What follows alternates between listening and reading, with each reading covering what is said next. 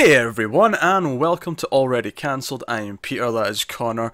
We are from another place and we are talking about Twin Peaks Season 2, Episode 1. It's called May the Giant Be With You. It's a good title. Yeah. Interesting title. I seen the title and went, what the hell is this going to be about? I mean, because some of the episodes, it's just one word. It's a very common word. It can mean anything, whereas May the Giant Be With You... Yeah. And, you know, after watching, I'm like, you know, it actually is kind of a Star Wars reference. It's just instead of the Force, there's a giant helping him out from the beyond. Same principle, different being. Oh, God. This is actually a couple of days later than it would have been. We'd planned to have this up earlier in the week. We made the schedule. We were sticking to it. But we didn't know this was a double-length episode. We went to go watch it, and it was like, oh, crap. This is too long for us to watch in the time we've given it. Oh dear. So it got pushed. So apologies. But still two this week. You'll still get the next one before the end of the week. But here we are. So this one, a lot of this was dealing with the fallout of the finale, the season one finale, which they even made a joke out of because, you know, when Cooper does get picked up and he's in the hospital and the sheriff's like, right, Lucy, bring Agent Cooper up to speed. And she's like, got her notepad out. She's like, it's like, all right, here's your recap. Right. Jacques got strangled. Leo's been shot. The mill burned down. There's probably like another two or three things. But the point was, the people in the mill had smoke inhalation. Yeah, Shelley and Pete had smoke inhalation, but Jocelyn and Catherine are missing. We don't know where they are. Yeah, there was like so much. She listed off so much, and Cooper went, how long have I been out? Thinking he's been out for like a week because so much stuff happened. About 9 months, mate. But I don't know, a few hours. Yeah, I know. He goes, oh, it's 7:30 in the morning. Do you know what? I am so glad we watched this like a week after that because I can't imagine coming back after like a 6-month break and coming back into this without... It probably would have been about, what, 4 months? Typically, yeah, assuming it was the May to September. Yeah, something like that. But just imagine not watching this for 4 months and coming back to all this information. You'd be like, oh, God. That's why it was there, because usually you'd have a previously on, but Star Wars Season doesn't typically have that. So it'll be like, right, okay, well, let's just remind everyone of the major plots. So we'll just literally just list them off. Mm. But it made for a good joke. It was quite funny, so they did it quite smart. So let's talk about the opening and ending of the episode. Okay, getting right into it. Yeah, well, so it starts, and it's what the title of the episode's about, and so Cooper's lying there, dying on his floor, and it's funny because we said, oh, maybe he's got a bulletproof vest on, and he did. But again, they make a joke out of the fact that he rolled it up because he was trying to get to a tick that was scratching him or itching, being itchy, and when the doctor pulls out the bullet, there's like a tick on the end of the bullet. The bullet hit the tick. Yeah. Oh, it's so good. But he's lying there dying, and the bellboy. It's weird to call him a bellboy. Room service, dude. Yeah, room service. I mean, he's essentially a bellboy, but he's like so old that it's weird to call him a bellboy. Yeah. But he comes in, and he's really old and ditzy, and he's like giving him his warm milk that he's ordered. Meanwhile, and I'd forgotten about the note that Audrey left for him until they brought it up at the end, because presumably when he gets shot, he's like, you know, he dropped it, and it's... No, you see it on the table. It's on the table at the start. Because he picked it up at the end of the last episode. He picked it up and put it on the table. Well, clearly at some point it gets knocked off the table and goes under the bed, because that's where we see it later on. Well, that's what I thought was interesting, because I thought I saw it on the table. Did the bellboy, the room service guy, you know, when he puts the phone down, is the phone not on top of the note? I wasn't looking for that detail. I thought that's because it was on top of like a piece of paper, and I thought that was the note. Maybe. Which is why I thought, oh, maybe that what's moved it. Regardless, it's under the bed at the end. We know where it is at the end. We see it. The camera clearly makes a point of showing us where it is. But this old guy doesn't seem to understand the levity of the situation at hand. Yeah, he's a bit not right in the head. Which, I mean, we know he ordered milk, so I presume he must be real, but at the same time, part of me wonders, was he even real? Because he's so weird, the way... And notice as well that he comes in 3 times. Rule of threes. He comes in at the first time, it's the long visit where he drops off the milk and he makes him sign the thing. Yeah. And the whole thing's very sort of black comedy, because he's lying there dying and the guy doesn't care.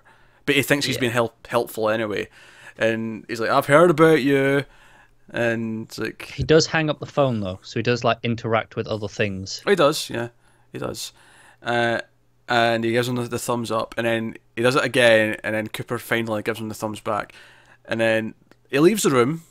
And you think the shots, you think the scene's about to end because it cuts back to Cooper, and you think, oh, this is where it's going to cut to. Other stuff, fade to black, whatever. But then it cuts back to the door, and the old guy comes walking back in and gives him another thumbs up and another little wink. Walks away. Then he comes back again. And that's the third. And it's after the third time, the room goes dark, and this giant, this guy who's nearly hitting the ceiling, appears. Very skinny. He fades in. He fades in. He's got a bow tie. That's kind of the look he's going for. And he says some cryptic shit to Cooper. Pretty much. Which I've brought up because I feel like I was never going to remember the exact wording of these points if I even remembered them all at all. And there were, at the time I thought maybe they'll all show up in this episode, but no, they didn't. One showed up. The other two, we're still getting to those.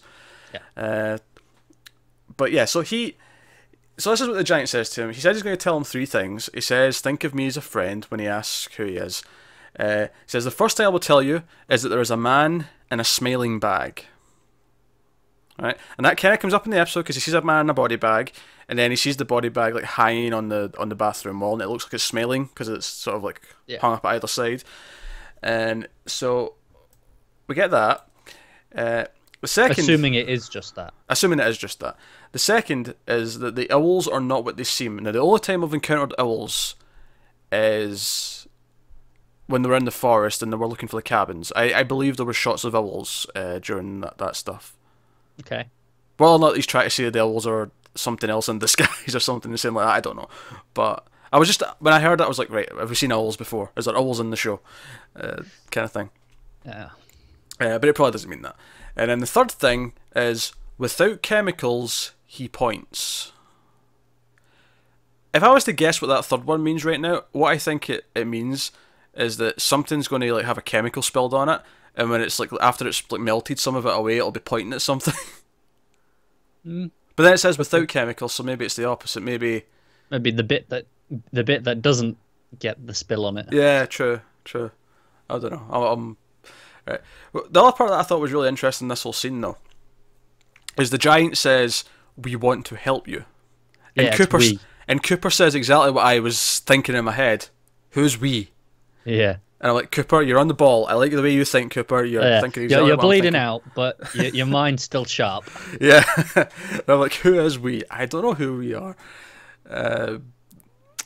Is this just something from the beyond? Is this something trying to help? Is it related to the other place with the Laura's cousin from the other place and the little man? I don't know. But this is the first time since that where things have gotten properly strange. It's also the first episode in a little while that David Lynch has directed. I don't think that's a coincidence. Probably not. No. So there's that. But then at the end of the episode, Cooper's like had his days. He's done his stuff. And we'll talk about that obviously. But he goes to bed again. He leaves Diana a message at the end. Saying that he needs to sleep, and you know, last night when I lying there dying, I saw a giant who told me things, and then of course the giant appears once again, lights up like it did before, and he says, "Oh, there's something I forgot to tell you. Don't try and solve everything at once. Yeah, you build a road by putting down one pebble at a time, or whatever the." One stone at a time. Yeah, one stone at a time. Yeah, good advice. That was the one out of all the things he said to him. That's the one I understood the most. That was just like a good bit of advice. Like, yeah, don't get ahead of yourself. You slow down. Yeah. It's kind of one step at a time. Focus on one thing. Don't overcomplicate it. Yeah, but then things get really interesting. Yeah. Because we cut to Renette Pulaski, who was the girl who escaped and was found, and she was with Laura in the night that she died, along with Leo, who's now in a coma, along with Jacques, who's now dead. Facts that are clearly covered. That was the other thing in this episode, is they had that meeting in the police station where they all sat around a big row of donuts, might I add. Nice close-up as well on the donuts. Yeah, it did this great thing, is they started like telling the details of the, like, everything we know about that night so far. The camera just pans across the donuts nice and slowly. Yeah, yeah. With dramatic music, because the donuts are really what the whole thing's about. That's not, that's not lie. Donuts are the killer. And then Andy gets pissed and tells Albert to go F himself, basically. And Lucy, despite being pissed at him all episode, because she's still been pissed at him ever since she told him she was pregnant, looked very turned on after Andy stood up to him. It was glorious. It was. Yeah, Lucy being impressed when Andy does something impressive is actually one of my favourite little running gags now. It doesn't matter how many times, it's still impressive.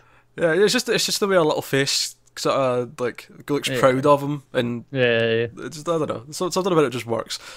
But so yeah, at the end of the episode, he's like, right, don't rush yourself, blah blah blah. We cut to Renette Pulaski, and she starts having dreams. There's a lot of talk of dreams in this episode actually, because even Bobby's dad had a dream, and yeah, he was no, he didn't have a dream. He had a vision.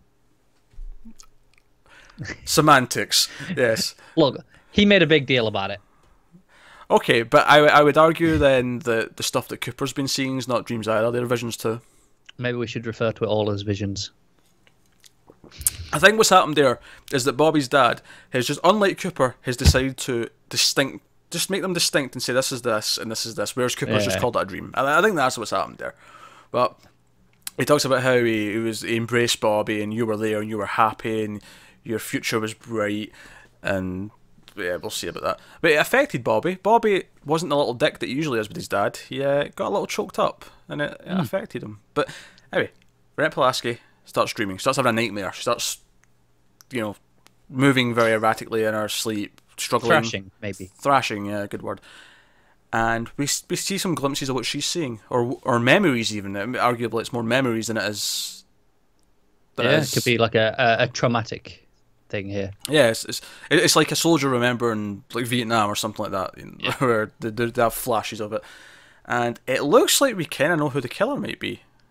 It looks like the long-haired man, aka Bob, from either the future or the other place. We've theorized about where these alternate people might be, but the one that was in Cooper's vision, and it's funny actually because it clicked with something, because that was the other thing the giant said. The other cryptic clue that he gave him was that, because they talk about the third man, right? There was a third man where there was Leo and Jacques. Jacques passed out. Leo left the girls, went to his car. So a third man took the girls. And we're talking about the third man, and he says, you have seen the third man. So one person has seen the third man, but three people have seen him, but only one person's seen him physically, or his body, or however you phrased it. One person saw his true body, I think it was, or something like that. Yeah, but they said three people had seen him, but not physically, and whatever the way he phrased it. And I was like, wait, so people have seen him, but not really seen him? And then, so when it started cutting to the long-haired guy when she was around, it was like, oh, that makes sense, because Laura's mum's seen him, and Cooper's seen him, and that's two, so the third person would be the person who's seen him physically, which would be Renette. Well, see, I thought it was 3+... Okay, sure, it could be another person, but... yeah. But either way. Yeah, but it was like, okay, that's someone that we know has been seen, but not physically been seen. Like, yeah, because they had the visions of him. It looked pretty creepy as well. He was screaming like a wild man. He was running slow motion through a door. Aye. And we got another glimpse of the fire walk with me, bit of paper, and... they talked about... I assume that was the poem that they were talking about earlier. Was it Bobby? Was it Bobby? So talking about the poem that Laura was interested in. Yeah, she was. Yeah, I assume that was the "Fire Walk with Me" poem. You would imagine so. You'd imagine so at this point, but I wouldn't set it in just yet. I'll wait and see what else to say. But it seems like this long-haired man, this Mike, or sorry, Bob from the future, from the other place, wherever he is, it would seem like him as the killer, which for me is, I think, works really well, because it, as much as it's like, okay, maybe we know who the killer is, if we do, because it might swerve us. This could be... it feels like it's still a little too early to just tell us that definitively, given that this is the first episode of season 2. It does, but at the same time, but then the mystery is, well, who really is he? Well, I mean, sure, something else. Yeah, sure, we are speculating and we're saying this and that, and they mentioned that it's similar to... they've mentioned since the first episode there was another murder in the south of the state, that they think the same killer, and Leo had an alibi for that first one, so they don't think it's him. And which actually was one of the other funny little moments, is they have Lucy and Andy, like, you have to look through all the Flesh World magazines and see if you can find a picture of the previous victim. It's like, you know, Lucy, I'm really awkward being in this situation with you. She's like, we're both professionals, and then she opens the magazine and goes, huh. The little high-pitched squeal, like, oh, I was not expecting that. That was another funny little joke. Yeah. But no, a long-haired man. Very interesting. Very, very interesting. I'm really looking forward to, like, the hunt for the long-haired man. Like, I have no idea how they're going to get to it quite yet. I mean, obviously... That's the thing, it's like, we know, but... They don't have any of this knowledge. Not really. Cooper's the closest with his cryptic messaging. But here's the thing, though, with Pulaski having this nightmare, I think that would imply that she is going to wake up and be able to provide some of this information. That's possible, assuming she chooses to. Well, that's a whole other... I'll tell you this, though, there was a lot of people in hospitals in this episode, because it was dealing with all the people who had either been in the fire, shot... whatever, you know, Shelley's in the hospital, Bobby comes and sees her. Who else in the hospital? Cooper's obviously in the hospital at one point. Nadine's in the hospital, she's in a coma from the pill, she's not dead yet. That was another funny scene, actually. It was Albert, sort of, he agrees to be quiet and go and get coffee, whilst Ed's telling his traumatic story about how they got married and how he shot her eye out accidentally, and Albert's just sort of giggling over with his coffee and, like, wiping his tears away. So funny. Yeah. No, none of it was as funny, though, for me as in the opening bit when Cooper's lying there bleeding out and he's talking to Diane and he goes, I really want to visit Tibet. Yeah, what he dreamed about in the first... Well, he didn't dream in the first season, but he mentioned that he dreamt about it in the past. Yeah, and he was talking about you know, the Dalai Lama getting his country back again, and I was like, this is what you think of when you're dying. Here's a question. What happened to Donna? That's a good question, because she's acting a little differently in this episode. She has more of an edge to her. She seems to have embraced her own dark side. It's rather bizarre, and James points it out. He notices it and questions it. Maddie doesn't question it so much, but certainly she has her own weird moment, though, doesn't she, Maddie, with the glasses? Yeah, where she rips out. It's like, yeah, I'm ready to evolve from this, and she snaps her glasses. Yeah, I wonder what that is. Is that like the influence of Laura? Like, because they talk a lot about Laura leading a double life, and Jacoby talks about that when they question him about the necklace and whatnot. And like, I'm wondering, like, is that influence, like, seeping into some of the other characters? Are they being influenced with that sort of mindset? Could be. And speaking of the teenage characters, Audrey, of course. One-Eyed Jack's trying desperately not to be sexually assaulted by her father. That was gloriously awkward. It was. It was funny, though, because she kept getting just away from him. Yeah. But obviously she's in this situation, and there's that great bit at the end where she's like praying to Cooper, like, did you not find my note? It was when I was like, oh yeah, the note, where's the note? And then it was like under the bed, and she's like, yeah, I might be a bit in over my head here. Yeah, I assume that that's the thing, because obviously the final thing the giant says to Cooper is that he's forgotten something. Yeah, that would make sense. And then he turns into a ball of light and goes into his throat. And I'm just living that. I've just thought we should mention that. But I'm assuming the thing he's forgotten is that he had the note. Yeah, I would expect that, because he did get the note. He never read it, but he got the note. And because the only other thing I can think it could be referring to would be he forgot what he was told when he was in the other place. Maybe, yeah. But the note seems more obvious, because we all know that now. We all clearly remember it, and it makes sense that he wouldn't be thinking of that. He just got shot. He's not. Yeah, he's allowed to forget a little bit here. Yeah, exactly. So. It's all very interesting. Throughout the whole episode, Leland, Laura's father, his hair's gone white. He's back in action as a lawyer. He seems to be uplifted because, of course, he thinks he's killed Laura's killer, because he killed Jacques in the finale. He's, as far as he's concerned, justice has been had. He can move on. And he ends up collapsing when he's trying to sing his songs at the... He's as strange as ever still. Yeah. Meanwhile, going back to Donna and Maddie, Donna received a mysterious letter at the diner telling her to look into the Meals on Wheels, and this has not been mentioned, I don't think, since the first episode, but Laura was actually involved in a Meals on Wheels program where she was helping feed people, elderly people, I assume, after school. That was one of the things she was doing. I remember joking about how she had so many activities. She was helping Audrey's mentally ill brother, sort of, or mentally disabled brother, read and write. Who have not seen him in a while either. That seems to have kind of drifted into the background. Mm. Mm. Ben and Jerry are evil, and they're working with Hank. And what a surprise! Yeah, Jocelyn's away to Seattle for a couple of days. Well, at least apparently, so the note says. I mean, yeah, that can easily be felt. I don't believe that for 1 second. Yeah, there's also a mysterious man trying to phone Jocelyn. A mysterious man, an Asian man, who was at the hotel.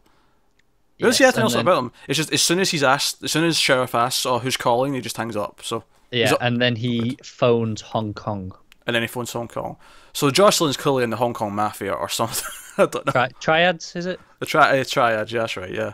Yeah. But I just... Again, this is why this episode was such a... Just packed dense with scenes and information. It was so much. It feels very similar to how I felt at the end of the first episode of the show, where it just... It didn't focus on anything, but it's like, here's a thing, here's a thing, here's a thing. And the first few episodes were like that. I think the first episode worked a lot better with it, though, because it was the start of the story and everything was kind of introductory. Whereas here, everything's so far along into the story that... It feels like they're stalling us to set up new things, just because it is a season two.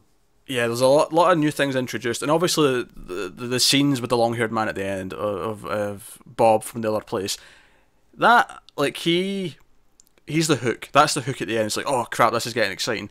That's not to say there's not a lot of good stuff in the episode. There is. There's lots of little weird and kooky stuff and throughout, which I enjoyed. But it was very dense. Very dense. What it feels like to me is they wanted to have... They needed to have all this set up before they told us about Bob. But they wanted that to be the end of the first episode back. Mm. Like, 'cause normally you just go, okay, that would be... At the end of episode two, like the way this show has been very serialized in its nature, yeah, it wouldn't have felt out of place to have it just a regular episode without that much to go on, without a hook of its own. Yeah, but they wanted the premiere to have that at the end. Yeah, just because it was a premiere.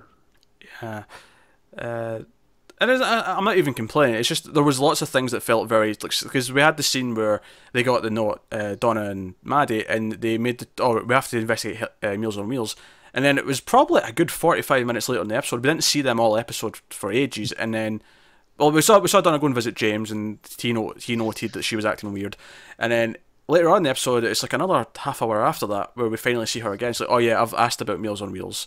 And yeah. that was it. And it was so separate and so far apart that there's so many threads that are dangling in and out of each other right now. Yeah. So I would say that it was a good episode. I enjoyed it, but it lacked a little bit of maybe overall focus, where it felt like it was dancing in a lot of our directions. Yeah. Well, with the note, with the Meals on Wheels, as soon as they got the note, it then cut to a shot of the log lady sat there as well, and it kind of lingered on her for a while. And I'm wondering if there is a connection. Maybe it was her that sent the note. Maybe. Part of me just feels like that was just like, here, she exists, by the way. Remember, it could be. It was just, just because it was back-to-back that it made me consider it. Yeah, maybe. No, I'm not ruling it out, is all. Yeah. And obviously they found cocaine in Leo's house because Andy's a doofus and stepped on the plank. And he got hit in the face. It was... Very comical. Very comical. But that's where we are. That's where we are in the case. And we're looking for the third man. And we think we know, to an extent, who this third man is based on that last scene. Yes. We think for now. We think for now. But let's not forget, there was a scene with the one-armed man in this episode, which suspiciously didn't really go anywhere. Yeah, it's another case of this being a first episode where it's like, hey, remember this exists. Possibly, yeah, that may be the reason for it. But it's still because the sheriff definitely came back to the station repeatedly after that scene, so it's not like he was still waiting there for him to show up. So he must have left. But the one-armed man comes by, it's easily saying he's like, oh, is the sheriff in? I need to speak to him. Yeah. And she's like, what is this regarding? He's like, oh, I'm here to sell him some shoes. Because if you remember, he was a shoe salesman. Yeah. If you recall that. But just the War Man's still in play. Yeah, it was one of those things where it didn't go anywhere now. I'm sure it'll come up again, but it felt more like, hey, first episode back, let's remind you that he's here. Because as far as they're concerned, when this aired, you hadn't seen this for months. Yes. So, yeah, that felt like remember this exists, and there was maybe some other stuff that felt a little bit like that. So, no, I thought that was exciting. There was a lot of stuff in there that I really enjoyed. Yeah, definitely. So, that's Twin Peaks. Season 2 has begun. We'll be going 2 a week, remember, going forward, so we're done for the new season starting.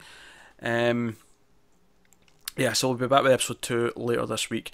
Thank you very much for watching. Let us know what you thought of this one in the comments below. Like and subscribe and all that stuff helps us a lot. Guys on Twitter, mailed_fuzz. Individual Twitters are on the screen for our general ramblings. Thanks for watching, guys. We'll see you next time.